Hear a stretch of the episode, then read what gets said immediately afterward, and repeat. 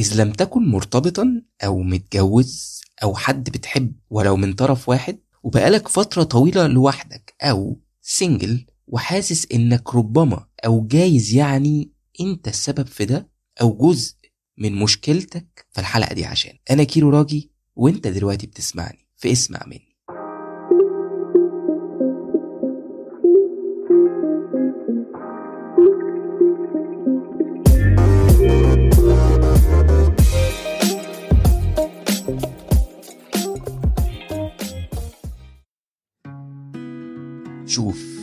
الناس السنجل الطيبين اللي زي حالاتي وحالات كتير من اللي بيسمعوني مقسومين نصين. في نص مبسوط أو يبدو مبسوط ومرتاح ومرستق حياته على وضعه كده على الأقل ولو مؤقتا يعني. وفي ناس لأ. الموضوع مسبب لهم أزمة في حياته لا ده غلط ولا ده غلط. ولكن في النهاية احتياجاتنا لعلاقة أو لشريك حياة أو لوجود حب ده احتياج أساسي. ولكن برضو من كتر العلاقات المؤذية والناس التوكسيك اللي بنقابلهم أو السامين في حياتنا أو حوالينا ووسط المفاهيم المشوهة عن العلاقات وعن الجواز وعن الحب وعن الجنس وعن كل ما هو متعلق بالعاطفة وبالمشاعر أو الارتباط. قد يبدو إنك تفضل single هو الحل الأسلم نسبيا. ولكن إحنا كمان علينا عامل في إنك تفضل single مش بس الموضوع متوقف على العوامل الخارجية اللي حواليك. وفي حاجات بعد تفكير عميق في الحدوتة دي وأنا يعني بقالي single حتى الآن فترة لا بأس بيها يعني هقولك على حاجات بتمنعنا بشكل مباشر أو غير مباشر إننا ندخل في علاقة. أو ننجح إننا نكون في علاقة. أو لو بدأنا في حاجة بنلاقي نفسنا صعب نكملها. والأمور بتتلخبط فالنتيجة إنك بتفضل سنجل جايز ما يكونش عندك كلهم. القط اللي يخصك وحاول تفكر فيه وتبدأ تشوف مشكلته جاية منين وتحاول تعالجه. وعلشان يكون الموضوع مبسط فأنا قسمتهم بوينتس تعال ناخدهم واحدة واحدة.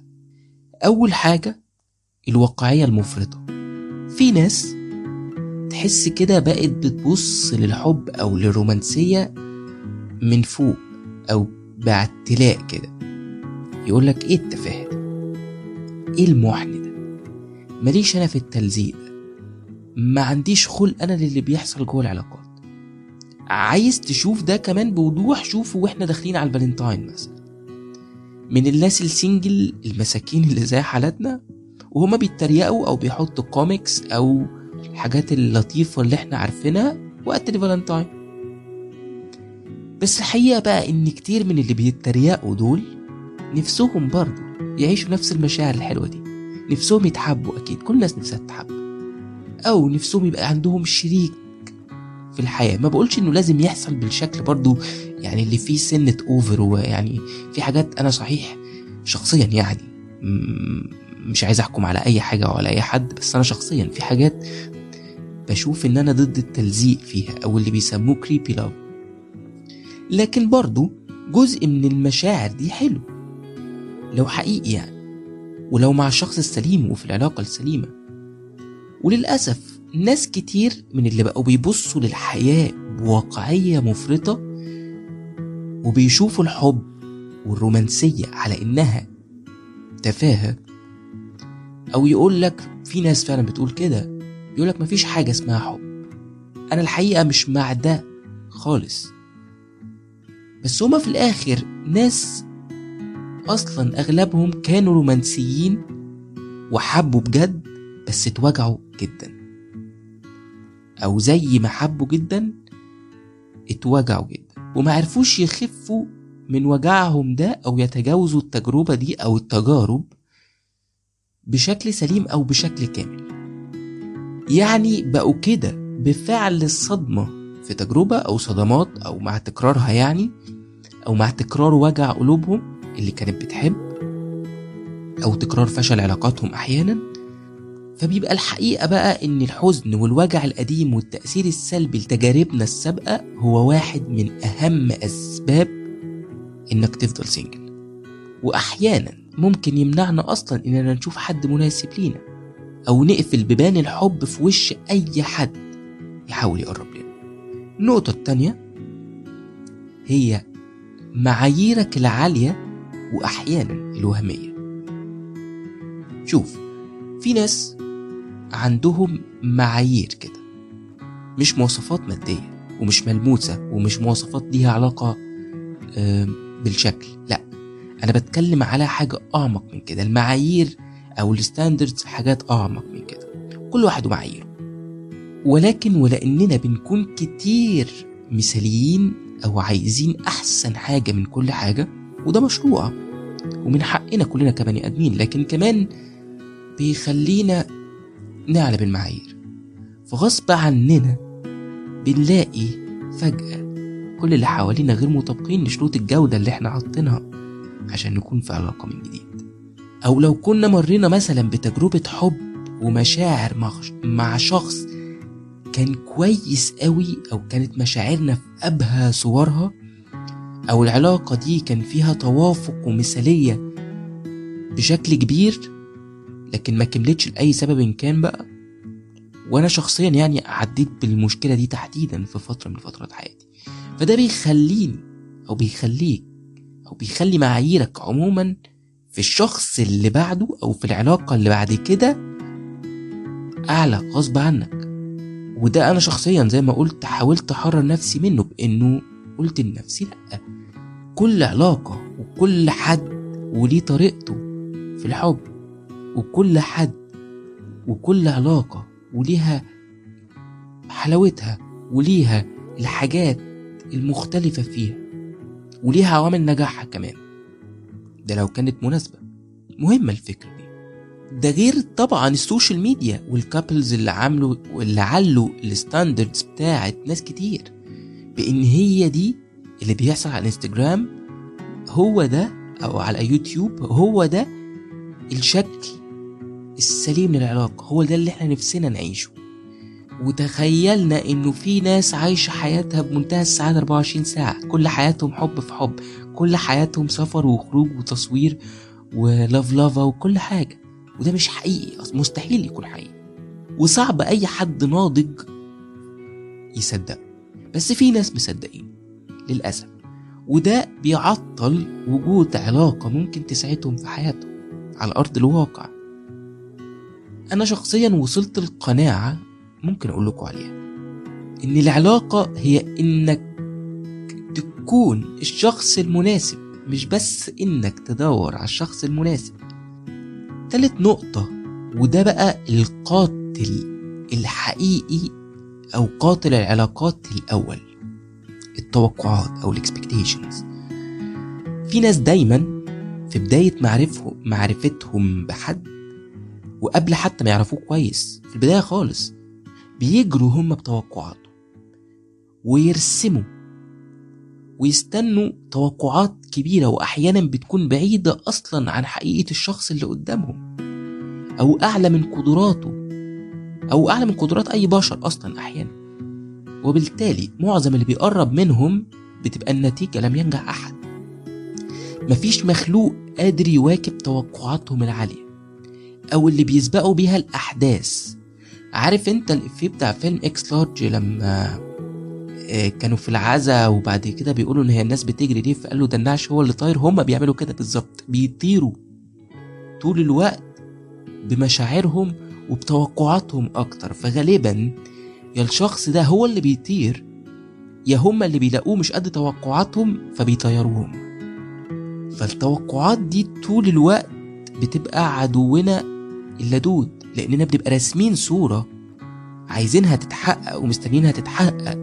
لما ما بتتحققش بالتالي بنشوف إننا نفضل سنجل أحسن ما ندخل في علاقة. النقطة الرابعة ودي ممكن تشوفها في ناس كتير قوي عند أغلبنا تقريبا وهم أصحاب العقد القديمة.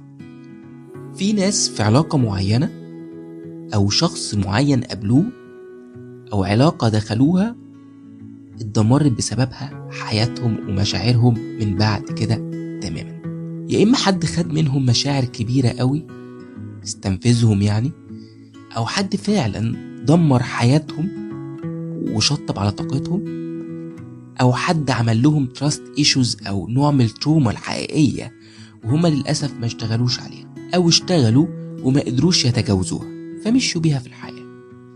أو يا إما ناس اتسابوا بطريقة وحشة أو مروا بعلاقة كانت مؤذية جدا أو الرابط كان قوي في العلاقة دي وتعلقوا جامد وما قدروش يفكوا الرابطة بتاعت التعلق بسهولة. المهم في حدوتة مأساوية وخلاص.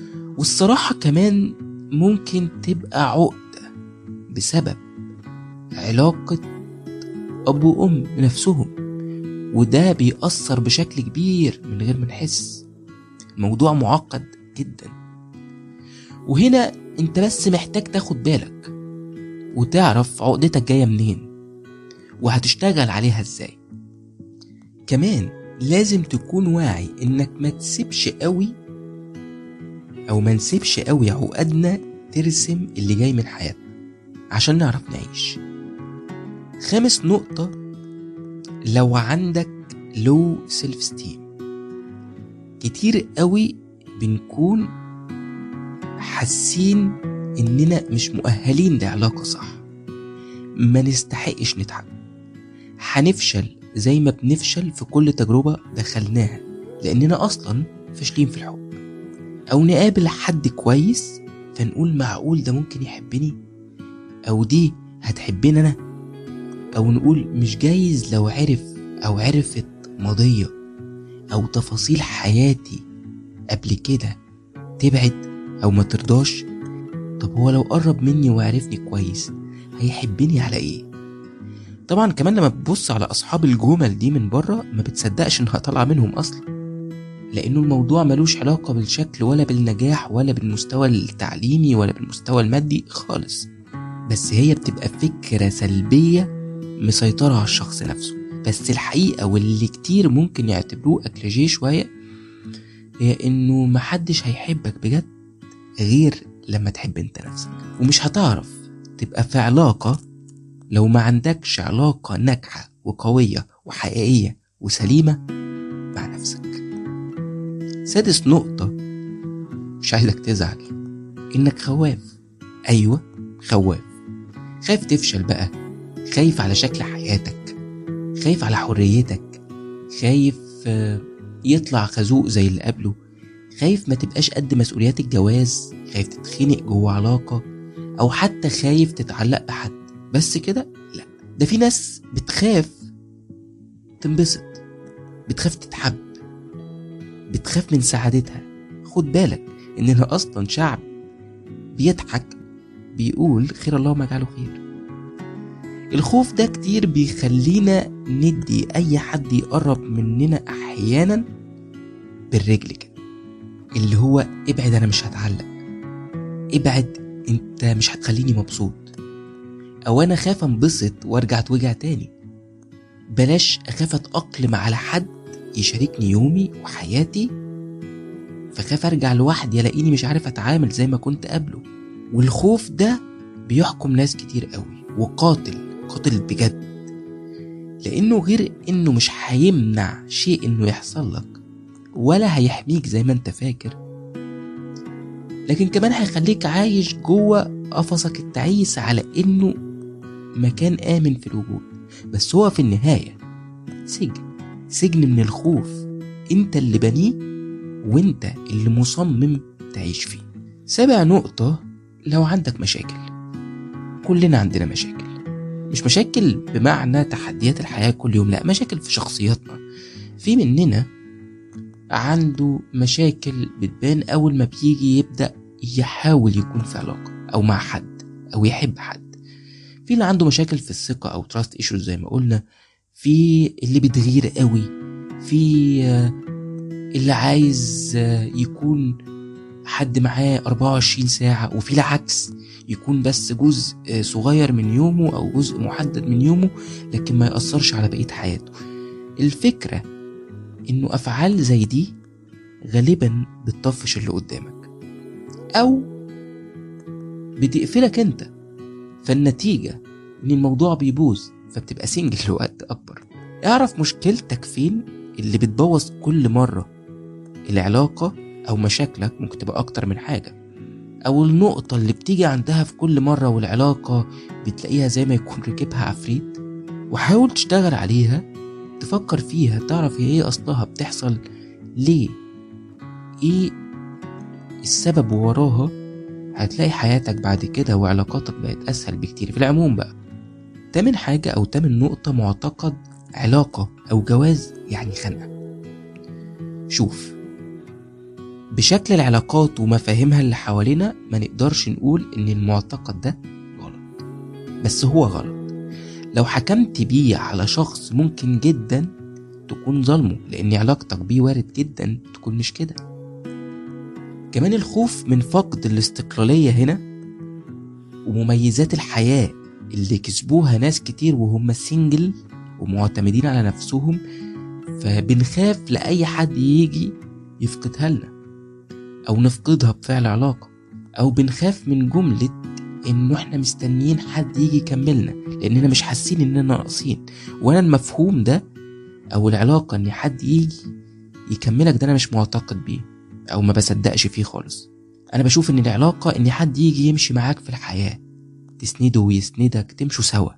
لكن مفيش حد بيجي يكمل حد. ده مفهوم بالنسبة لي يعني مش سليم قوي وأنا دايما بشوف النقطة بتاعت الناس ال single دي في موضوع الاستقلالية إن الشخص ال single هنا زي اللي مرتب بيت بتاعه لوحده عايش فيه لوحده وعارف كل حاجة فيه كل حاجة عاملها على مزاجه وخايف إن حد يروح ضارب الباب برجله وقاعد في البيت وملخبط كل حاجة فيه أو مرتبه على كيفه فالدنيا تبوظ.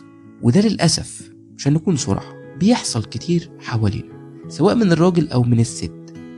حد بيدخل حياة حد فيبقى عايز يشكل بقى فيها يغير حاجة ينظمها من جديد على مزاجه.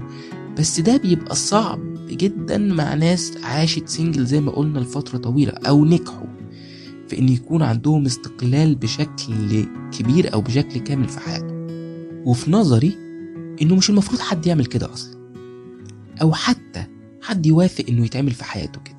لكن هنا كل اللي تقدر تعمله إنك تعيد المفهوم ده من الأول بتاع الخنقة أو إن العلاقة خنقة أو إنها هي اللي هتبوظ لك حياتك أو إن الجواز ده هو اللي هيدي لك حياتك بما يناسب حياتك وطريقة تفكيرك وعقليتك وكل ظروفك وكل حاجة. عيد بس صياغه المفهوم.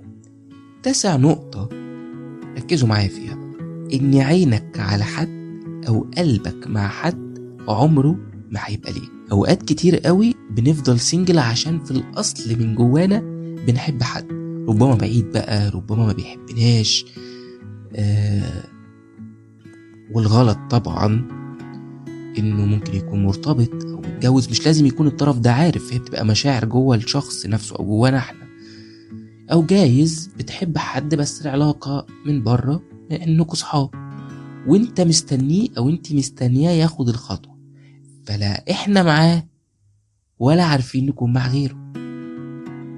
وده حاجة منتشرة جدا حوالينا. أو جايز يكون الشخص ده أصلا مؤذي أو بيلعب أو مش مناسب للعلاقة. بس اللي بيعمل كده أيا كان الوضع معلق نفسه بحبال دايما بيضيع من عمره وسعادته على الفاضي في وهم. ومع حد هو جايز عايش حياته مبسوط واخد نصيبه من الدنيا. والحقيقة إن الأساتذة في النقطة دي الستات والبنات أكتر مننا إحنا كرجالة بكتير. إحنا مش قوي في الموضوع ده بصراحة. لأنه الست كمان عندها ولاء أكتر للي بيختاروا قلبها. فالموضوع عندها بيكون تجاوزه أصعب أو إنها تجو أوفر أو تروح لعلاقة تانية الموضوع ما بيبقاش سهل أوي ولكن ده مش مبرر. عشان في لحظة الست دي بتفوق على عمرها جري بيها وجري بيها ورا وهم مش حقيقي. كان أولى بقى إنها تنبسط بالعمر ده مع حد يستاهلها أو يقدرها أو على الأقل Okay؟ في مشاعر هي تكون مبسوطة منها. أو على الأقل تبقى single وهي مرتاحة وعارفة تشتغل على نفسها مش single وقلبها موجوع أو single وعايشة متضايقة من اللي هي فيه أو single وحاسة إنه في حد كسر قلبها أو single وقلبها متشعلق. مع حد عمره ما هيبقى ليها. الموضوع ده مؤلم جدا جدا وموقف حياة ناس كتير. النقطة الأخيرة ودي تريكي شوية عشان مش عايز تتعلم من أخطائك. كلنا أكيد اخترنا غلط وبنختار غلط وهنختار غلط. كلنا عملنا كوارث في علاقات. لكن لما تبقى شايف نفسك ما غلطتش أبدا إنك كنت الضحية المظلوم البريء الغير مسؤول عن كل اللي حصل لك أو حصل لك فأنت أو أنت بكده عمرك ما هتتعلم حاجة ولا هتطور من نفسك ولا هتعرف تختار صح ولا هتعرف تكون في علاقة ناجحة. وهتفضل بتلف للأسف جوه نفس الدايرة وبتختار نفس الاختيارات الغلط تقريبا أو بتكررها هي هي بالظبط. وبالتالي بتكرر نفس النتيجة وبالتالي منطقيا هتفضل single أو هينتهي بيك الأمر بإنك single وهنا بقى في تحذير. أنا كل اللي قلته ده أنا ما كنتش بديك خطوات تعمل عكسها فتبقى في علاقة سعيدة. بكرة الصبح. دي مش وصفة سحرية. كنت نفعت نفسي يعني. لكن ده يخليك بس تشتغل على أفكارك على نفسك إنك تكون مهيأ. لو ظهر الشخص الصح اللي هتقدر تكون مبسوط معاه وعايز تكمل معاه حياتك تعرف تشوفه. تعرف تبقى في علاقة سوية معاه فتعرف تكمل بقية حياتك وانت مبسوط أو في العلاقة اللي انت كان نفسك فيها. هو ده الهدف من كل النقط اللي أنا قلتها. ظهر الشخص ده كان بيها ما ظهرش أدينا قاعدين مبسوطين جمال single لحد ما يظهر. وبس كده. أتمنى تكون الحلقة فادتكم بأي شكل من الأشكال. تقدروا تتابعوا كل اللي بكتبه على فيسبوك على الانستجرام كيرو راجي. هتلاقوا ال links في ال description كمان لو بتسمعوني من أي مكان اعملوا subscribe عشان توصل لكم الحلقات الجديدة. تقدروا تسمعوا الحلقات القديمة. أشوفكم الحلقة الجاية. سلام.